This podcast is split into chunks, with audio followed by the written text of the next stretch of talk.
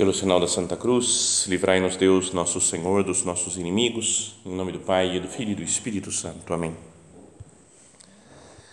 Meu Senhor e meu Deus, creio firmemente que estás aqui, que me vês, que me ouves. Adoro-te com profunda reverência. Peço-te perdão dos meus pecados e graça para fazer com fruto este tempo de oração minha Mãe Imaculada, São José, meu Pai e Senhor, meu anjo da guarda, intercedei por mim.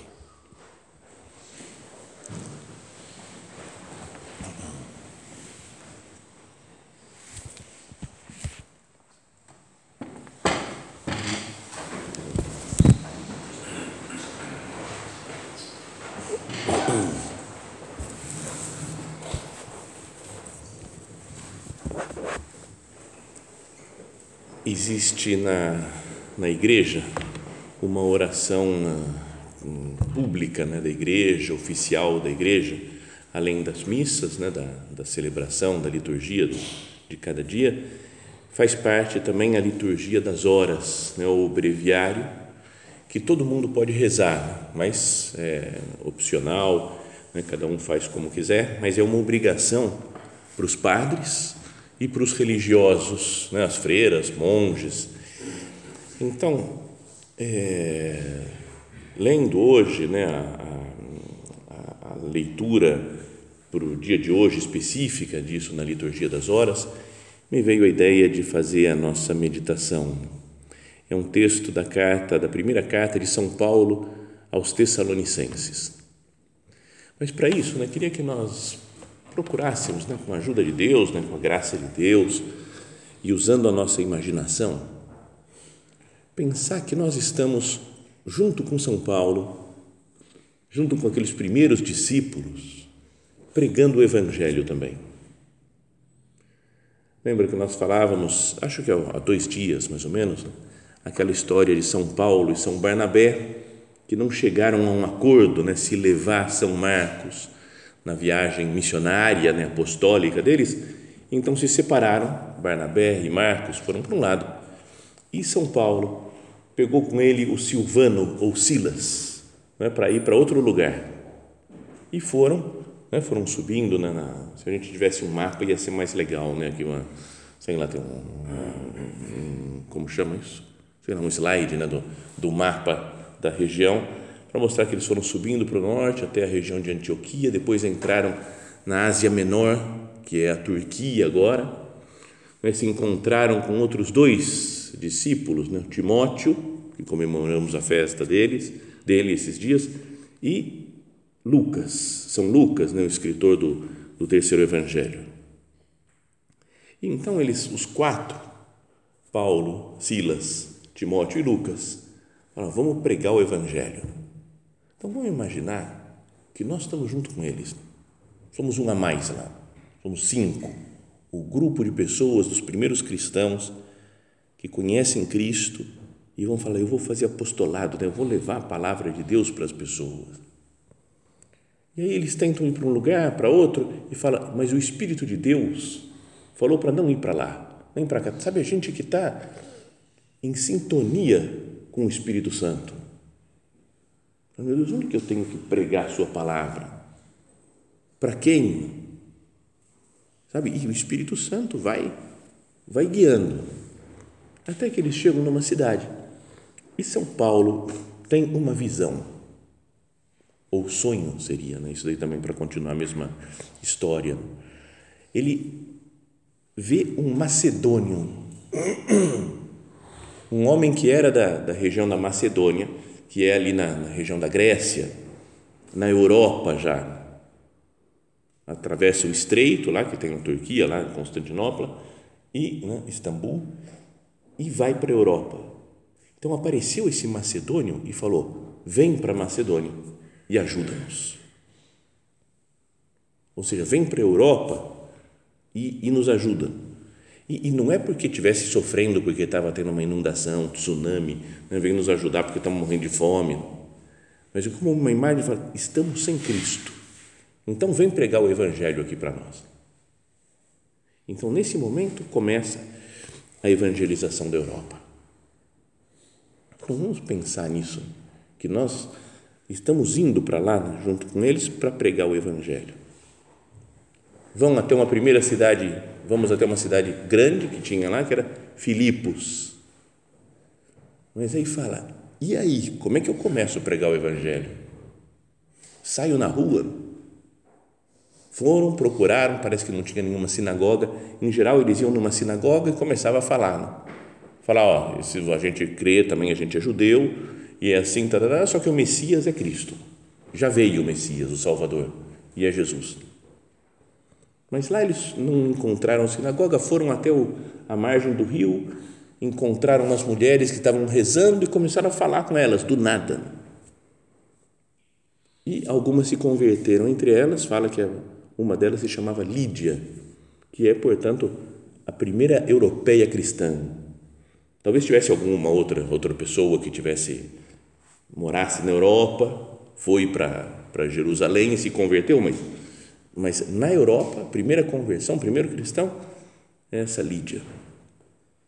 E falou: se vocês quiserem, pode ficar morando na minha casa. Eu cuido de vocês. Então, a partir da casa dessa Lídia, eles foram pregando o Evangelho. Lá em Filipos, imagina, vamos procurar, né? cada um não é só para contar uma história aqui, né? não é aula de história essa meditação, é para que nós procuremos pensar na nossa vida, né? falar assim, eu sou, eu tenho essa coragem de ir, né? pregar o Evangelho, falar de Cristo, consciente de que as pessoas que estão longe de Deus estão sofrendo, vem para Macedônia e ajuda-nos não, um pagão, um ateu, é como se ele falasse: vem até mim e me ajuda. Porque eu, tô, eu não sei o que acontece comigo, mas não tem sentido a minha vida, na minha existência. Então eles foram lá. De repente, um dia em Filipos, aparece uma moça que estava possuída por um espírito mau, um demônio. Só que ela não, não era estilo demônio que a gente vê em filmes de exorcismo mas era mais no estilo de alguns demônios lá do, do Evangelho que falavam para Jesus: Eu sei quem tu és. Vai aparecer no, no Evangelho de hoje. No Evangelho da missa de hoje aparece um demônio e fala: Eu sei quem tu és, o Cristo de Deus, você é o Filho de Deus. E Jesus, o que, que faz? Fala: Cala-te e sai desse homem. Mesmo que ele esteja falando algo verdadeiro, ele não quer que a pregação do Evangelho venha pela boca do demônio. Cala-te e sai desse homem. E essa mulher, essa moça que tinha era possuída pelo demônio, era do mesmo estilo. Então ela falou para os apóstolos: Eu sei que vocês são servos de Jesus, eu sei que vocês estão pregando o evangelho, e vinha falando isso atrás deles. Só que essa mulher, ela tinha, ela era escrava. Era escrava de uns caras e ela fazia umas profecias, né? Porque o demônio tem uns conhecimentos mais alto nível né, que a gente. E fazia profecia e os caras ganhavam dinheiro. Então, sabe, o cara falou: eu tenho uma escrava que tem um demôniozinho dentro dela e consigo fazer uma graninha com essa escrava, porque ela vai fazendo profecias e eu vou ficando rico. E começou a falar com São Paulo e os outros. Eu sei que vocês são servos de Cristo, que vocês estão pregando o Evangelho, eu sei que vocês vieram aqui para converter as pessoas, eu sei que Jesus não sei o quê, eu sei que. E o São Paulo, que não era cara mais calmo do mundo, perdeu a paciência, explodiu, falou, cara, falou, sai dessa mulher, e expulsou o demônio. Isso, de fato, ficou expulso o demônio, mas acabou a profecia dela e acabou o dinheiro dos caras que a escravizavam. Então, com isso, esses daí organizaram já uma. Está demorando demais a história esses daí começaram a organizar uma, uma perseguição a São Paulo, a Silas, né, ao Timóteo, Lucas, e eles foram flagelados, foram presos, depois libertados de uma maneira sobrenatural, né, com o poder de Deus, e ainda batizaram toda a família do carcereiro. Mas estava nessa situação, clima tenso, perseguidos por lá, que falaram, cara, acho que é melhor vocês vocês irem embora daqui, porque senão vocês vão ser mortos. Ele falou, tá bom, o evangelho tem que ser anunciado em outros lugares. E foram para Tessalônica. Outra cidade mais importante, a capital da região, uma cidade de porto, né? então praia, e era uma cidade bonita que se conserva ainda até hoje. E lá começaram, né, foram na sinagoga, começaram a pregar Cristo, muitos se converteram e voltaram a ser perseguidos. E ficaram pouquíssimo tempo né, na Tessalônica por causa da perseguição e tiveram que ir embora depois para Bereia e depois para Atenas e Corinto. Mas aí já para a nossa história, porque vamos falar da Tessalônica. E o São Paulo gostou muito daquele pessoal. Achou um povo muito bom né, da Tessalônica. Né? Sabe, como uma gente simpática. Tem cidade que a gente vai que o pessoal parece que é todo mundo legal lá. Né? Tem regiões, lugares. E São Paulo gostou muito, ficou chateado de ter que sair logo da Tessalônica tanto que depois, quando ele estava mais para Atenas, Corinto, ele mandou Timóteo falou: Timóteo, volta lá na Tessalônica, fala mais com eles, me traz notícias depois. Então, São Timóteo foi lá, pregou o evangelho, continuou falando com as pessoas da cidade da Tessalônica, voltou, contou para São Paulo. E aí, São Paulo escreveu essa carta. E aí entramos no, no, no, na leitura de hoje, né, do, da liturgia das horas. Então, olha só que ele, como ele fala: tanto bem vos queríamos, que desejávamos dar-vos não somente o Evangelho de Deus, mas até a própria vida. A tal ponto chegou a nossa afeição por vós. Então, pensemos no nosso, no nosso apostolado, no zelo apostólico que nós devemos ter. E falar, eu gosto das pessoas Eu quero transmitir o Evangelho, mas até a minha própria vida. Quero fazer tudo para todos, para salvar a todos. Senhor, como anda né, o meu zelo apostólico? É bonito isso que eles vão caminhando sem nada para fazer, só a sua palavra. Né? Na vida de quem frequenta o centro da obra, tem coisa muito fácil, às vezes, de fazer apostolado. Né? E a gente pode se acomodar a isso. Falou, vamos lá, tem uma palestra, tem um padre que vai dar uma palestra. Tem uma palestra cultural, um lugar, centro cultural, vem ver. Sabe, isso facilita, mas não é isso, não é convidar para palestras no apostolado. Mas é amar, conviver, ser amigo. Tanto bem vos queríamos que desejávamos dar-vos não somente o Evangelho, mas até a própria vida, a tal ponto chegou a nossa afeição por vós. Mas parece, isso, não sei, talvez seja impressão minha, mas que o pessoal da Tessalônica era super legal, minha, minha teoria, pessoal super legal, que São Paulo gostava, mas não trabalhavam muito, não. Era gente meio acomodada, sabe? Pessoal de boa, não, estão aí tranquilo. Cara, vocês são demais. Mas trabalhar, trabalhar mesmo parece que não tinha esse negócio. Né? Porque logo depois de falar isso, de falar que né, queria dar até a própria vida, tal ponto chegou a nossa afeição por vós, fala, irmãos, certamente ainda vos lembrais dos nossos trabalhos e fadigas. Trabalhamos dia e noite para não sermos pesados a nenhum de vós foi assim que anunciamos o Evangelho de Deus. Então, fui trabalhando.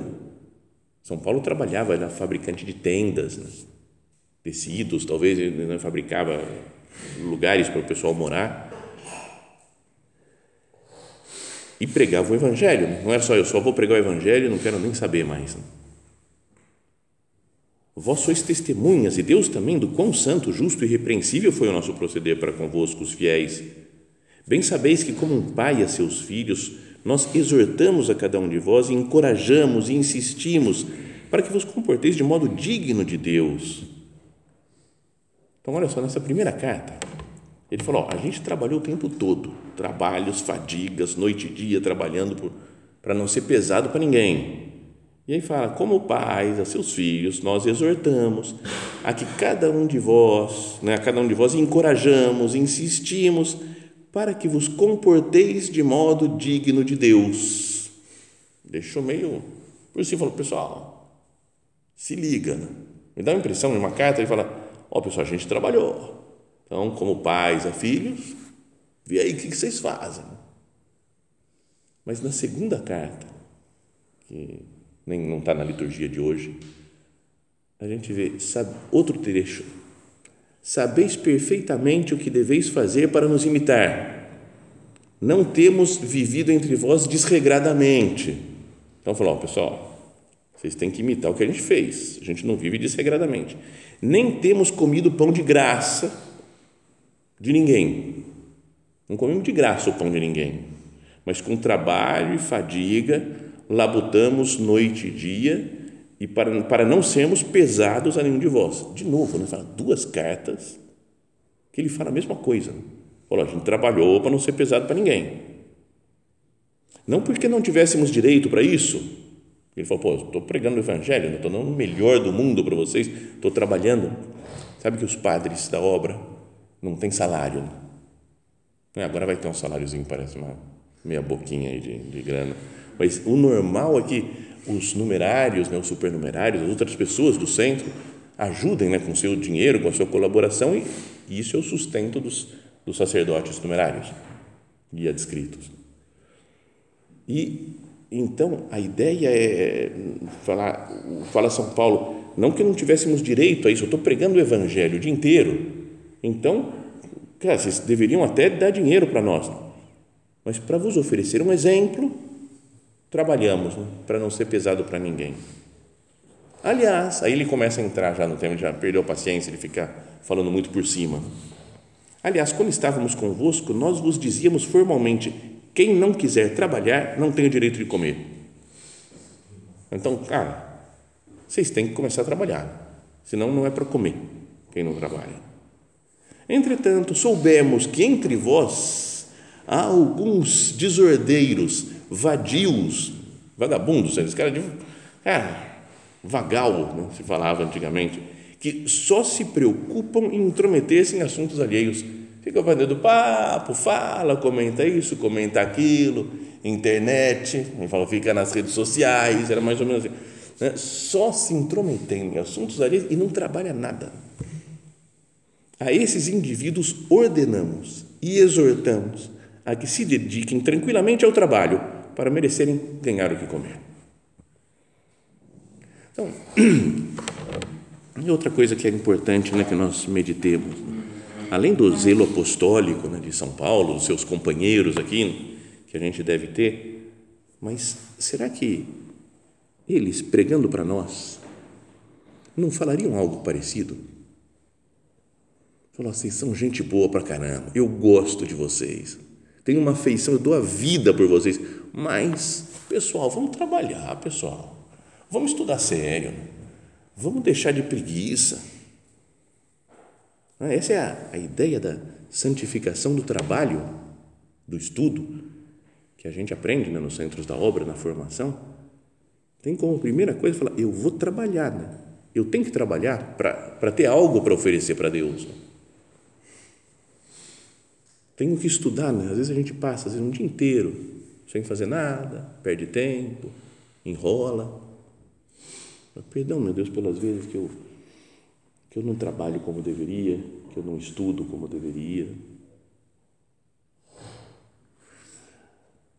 O nosso padre fala numa meditação, está nesse livro Cristo, Cristo que Passa, que se chama Na Oficina de José, e fala do trabalho de São José ele dizia no meio da homilia, para viver assim, para santificar a profissão, é necessário, em primeiro lugar, trabalhar bem, com seriedade humana e sobrenatural. Cada um podia pensar né, na sua vida, falar, eu tenho trabalhado seriamente, com seriedade humana e sobrenatural. Quero recordar, continuava o nosso padre, quero recordar aqui, por contraste, o que conta um desses antigos relatos dos evangelhos apócrifos. O pai de Jesus, que era carpinteiro, fazia arados e jugos. Certa vez, continua a narrativa, uma pessoa de boa reputação encomendou-lhe uma cama. Mas aconteceu que um dos varais era mais curto que o outro, e José não sabia o que fazer. Aquelas duas partes da cama, um dos dois lados, duas madeiras assim, um ficou maior que o outro. São José errou, digamos assim, ficou, falou, e agora, o que, que eu faço? Então o menino Jesus disse a seu pai: Põe os dois paus no chão, alinha-os por uma das extremidades. José assim fez. Jesus colocou-se do outro lado, pegou no varal mais curto e esticou-o, deixando-o tão comprido quanto o outro. José, seu pai, encheu-se de admiração ao ver o prodígio e cobriu o menino de abraços e beijos, dizendo: Feliz de mim, porque Deus me deu este menino. Fala, Jesus, eu não trabalhei bem, eu não estudei nada, mas eu conto com a sua graça para ir tirar um 10 na prova. Não é? Cara, é, é, é irresponsável, né? São Paulo falando, exorto-vos a que trabalheis com seriedade para comer o pão que vocês merecem.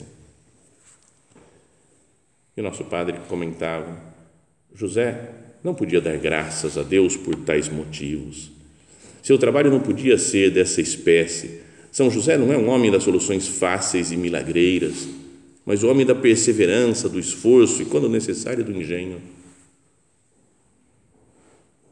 É? Essas, esses evangelhos apócrifos, eles contam coisas bonitas, né, mas não são não são inspirados por Deus, mas tem coisas, mas tem coisas que são, digamos assim, contra o, o normal, né, o natural. Um dia, quando eu estava na faculdade, estava passando, tinha uma vendinha lá numa, na praça central da, da, da, da faculdade, da universidade, uma vendinha de livros, livros usados, deuses antigos, e estava com um amigo e ele viu Evangelhos Apócrifos. Opa, vamos dar uma olhada, Evangelhos Apócrifos. E aí começou a ler e falou: Olha só essa história, dá uma olhada. E aí falava: Jesus, quando era menino, estava andando pelo mato com seu primo, São Tiago. E aí, quando eles estavam lá, uma cobra picou o Tiago e ele começou a morrer, porque era uma cobra venenosa. Então Jesus olhou para a cobra, a cobra explodiu e Tiago ficou curado. Falei, cara, como assim? Que coisa mais doida. Né? A cobra explodiu. Bom, e aqui também aparecem essas soluções fáceis, milagreiras, que não é o, como a gente deve se comportar. O milagre, fala nosso Padre, o milagre que o Senhor nos pede é a perseverança na vocação cristã e divina, a santificação do trabalho de cada dia o milagre de converter a prosa diária em decassílabos, em verso heróico, pelo amor com que desempenhamos as ocupações habituais. Deus nos espera aí, de tal forma que sejamos almas com senso de responsabilidade, com preocupação apostólica, com competência profissional. Ele falava que a obra é como os primeiros cristãos, né? os primeiros cristãos era isso daí, não? São Paulo tem isso daqui, senso de responsabilidade Ora, não, não queria dar prejuízo para ninguém. Preocupação apostólica. Ama as pessoas e prega o evangelho, viaja para falar de Deus. Competência profissional. Eu sou assim. E cada um se coloque diante do Senhor. Né? Jesus, como ando a minha capacidade de trabalho? Como que anda a minha. Tenho para santificar o meu estudo, eu estou estudando bem, estudando seriamente. Como fazer né, na prática? Diria que a primeira coisa é trabalhar com intensidade, que não significa trabalhar ou estudar horas e horas e horas. Né? Tem gente que pode pensar, né, tem que varar a noite. Quando eu estava na faculdade, algumas vezes tentei varar a noite, eu nunca conseguia. Né? Falei, vou tomar café, tomava um litro de café e dormia logo depois do último, último gole, dormia. Né? Mas, sabe essas coisas? Falei, vou, agora vou, acordo de manhã às seis da manhã e vou até às dez da noite estudando, porque eu... Isso na época de vestibular acontece, né? porque o pessoal está meio. Mas é um pessoal que fica louco. Não vocês que fizeram vestibular agora. Eu também, todo mundo na época do vestibular está meio louco, meio doido, então tem que passar na faculdade e estuda como louco. Não é para ficar muitas horas e horas e horas trabalhando, desconectado do resto do mundo, das orações, do convívio social. Mas não é verdade que falta-nos às vezes intensidade no trabalho. Estudo meio de leve, vou tocando a bola. Sabe o time que vai tocando a bola sem objetividade? É que vocês eram muito pequenos, pequenos não, vocês não tinham nem nascido, na Copa de 94, do Parreira. Eu sempre achava, que tristeza aquilo porque ficavam tocando a bola no meio campo, tocando a bola, tocando a bola, tocando a bola.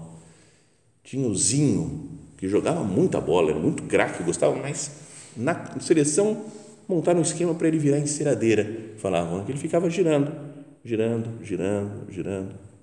O Raí jogava muito, é tudo gente do, da antiguidade, pré-histórico praticamente, né, para vocês isso. Raí jogava muita bola naquele time, conseguiu não fazer nada, ele caía no chão, ele pegava a bola e caía. Pegava, então, sabe, nenhuma intensidade. Né? Graças a Deus existia Romário e fomos campeões por, né, pela sua atuação. Mas na minha vida não tem muito de, de enrolação, às vezes, no estudo. Para que cada um converse com o Senhor, Senhor, perdão por tantas vezes que eu não tenho intensidade nas coisas que eu faço depois, outra característica de quem trabalha bem é trabalhar com ordem. Não só ordem material, que às vezes quando fala de ordem, ele fala, então vou começar na hora, vou terminar na hora, vou arrumar a mesa, vou trabalhar, colocar os livros ou o computador, com, organiza, tudo bem, isso aí tem a sua importância, mas a importância de, de ter ordem nas prioridades. O que, que eu tenho que estudar de verdade? Onde que eu tenho que trabalhar? O que, que é importante? E o que, que é só o que eu gosto, o que eu me divirto? E a outra coisa, assumir responsabilidade. Eu assumo, eu tenho. Pensa numa pessoa que está numa escola ou uma universidade particular. Alguém está pagando, vezes meus pais ajudando a pagar. Eu tenho que ser responsável por. E quem está numa escola pública, uma universidade pública, é tá pago pelos impostos da população, né, da sociedade, fala, eu sou responsável, tenho que fazer, tenho que dar conta do recado. Não posso simplesmente alguém está pagando para mim e eu vou tocando o barco, vou empurrando. Eu vou resolver. Já contei, perdão, mil vezes nessa história. Eu já tenho ter ouvido muitas outras vezes, mas tem um dos, dos espanhóis que veio aqui na época, na década, quando veio o Rafa também, em 75, 78, por aí nessa época, veio um espanhol madrilenho, super madrilenho, o estilo dele, que é o Pablo. Talvez muitos de vocês conheçam, porque ele vai às vezes nos centros, dá palestras sobre filmes, é um homem muito divertido, mas muito estiloso, assim, né? É o homem de Madrid. E uma vez nós cantávamos no coral, antes de ser padre, cantava no coral que ia nas missas do nosso padre, 26 de junho, né, na, em São Paulo. Morava lá em São Paulo, eu morava no centro do Pacaembu.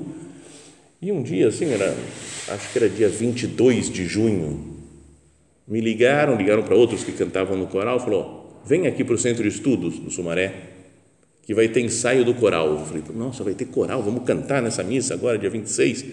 Então fomos para lá e chegou o Pablo e falou: eu é que vou, vou cuidar do coral este ano. Então nós vamos ensaiar. Fizemos o primeiro ensaio. E aí ele falou: e agora os ensaios são dia 23, 24 e 25. E todo mundo reclamou: falou, Pablo, assim não dava. Pô, todo dia, vira noite aqui em São Paulo, não sei o que, eu saí do centro. Né, é festa, não né? tinha dia de festa. Dia 24 de junho é São João Batista 25 de junho, ordenação dos três primeiros sacerdotes, falou, festa, eu vou ficar em casa. E ele falou, para mim também é festa. Mas o padre Vicente falou, o padre Vicente era o vigário na época, não o padre Fábio atual. Não? O padre Vicente falou, resolve, estamos resolvendo. Na frase dele, então ele falou, era o, o estilo dele. Ele falou, o padre Vicente falou, você tem que arrumar um coral resolve esse problema porque tem que ter missa, tem que ter o coral na missa do dia 26. Então ele falou, eu não gosto disso daqui também, mas o padre Vicente falou, resolve. Estamos resolvendo. Isso me fez pensar muitas vezes que é como Deus fala conosco A gente está estudando e fala, ah, mas eu não sei, isso daqui eu não estou entendendo. Meu Deus, me dá preguiça na hora de estudar, me dá sono. Bem-vindo ao mundo normal, dos seres humanos normais que não entendem as coisas, que sentem sono, que sentem preguiça, que sentem... mas Cristo falou: resolve. E estamos resolvendo. Eu vou, vou assumir essa responsabilidade. Então, essa é a vida de São Paulo, dos primeiros cristãos, apostólicos e trabalhadores. Eu sou assim também. Pode-se dizer da minha vida que eu sou uma pessoa que procura fazer apostolado através do meu trabalho, né? através do meu estudo, por ser um bom estudante, um bom trabalhador. Nossa Senhora, né? nossa mãe, nos ajude, assim como a mãe insiste para que o filho estude, para que o filho faça as coisas que tem que fazer, que cumpra seus deveres, que ela esteja junto de nós, né, para nos apertando, né, para que nós saibamos estudar, trabalhar bem, cumprir os nossos deveres.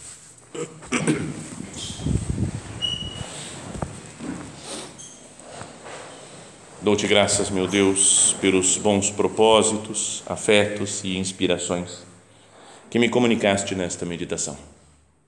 Peço-te ajuda para os pôr em prática minha Mãe Imaculada, São José, meu Pai e Senhor, meu anjo da guarda, intercedei por mim.